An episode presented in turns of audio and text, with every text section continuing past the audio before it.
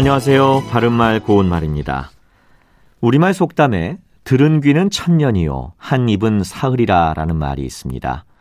이것은 모진 말을 한 사람은 쉽게 잊고 말지만 그 말을 들은 사람은 쉽게 잊지 못하고 두고두고 상처를 받는다는 뜻이지요. 이 속담의 첫 부분에 나온 들은 귀는 들은과 귀를 띄어서 쓰는데 이와는 달리 들은 귀를 모두 붙여서 쓰는 표현도 있습니다. 들은 귀라는 명사에는 두 가지 뜻이 있습니다. 먼저 주로 있다나 없다와 같이 쓰여서 들은 경험을 뜻하고 내가 괜히 하는 말이 아니라 들은 귀가 있어서 하는 말이다 이와 같이 쓸 수 있습니다.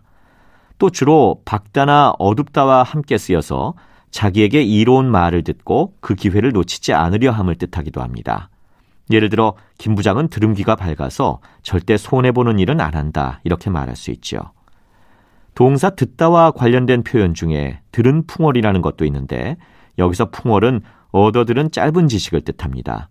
결국 들은 풍월은 남에게서 얻어들어 알게 된 변변치 않은 지식을 이루는 말입니다. 그저 들은 풍월로라마 알고 있는 것을 말씀드리자면 이렇습니다. 이와 같이 말할 수 있죠. 또 얻어들은 풍월도 있는데 이는 정식으로 배운 지식이 아니라 다른 사람에게 자주 들어서 아는 것을 이루는 말입니다.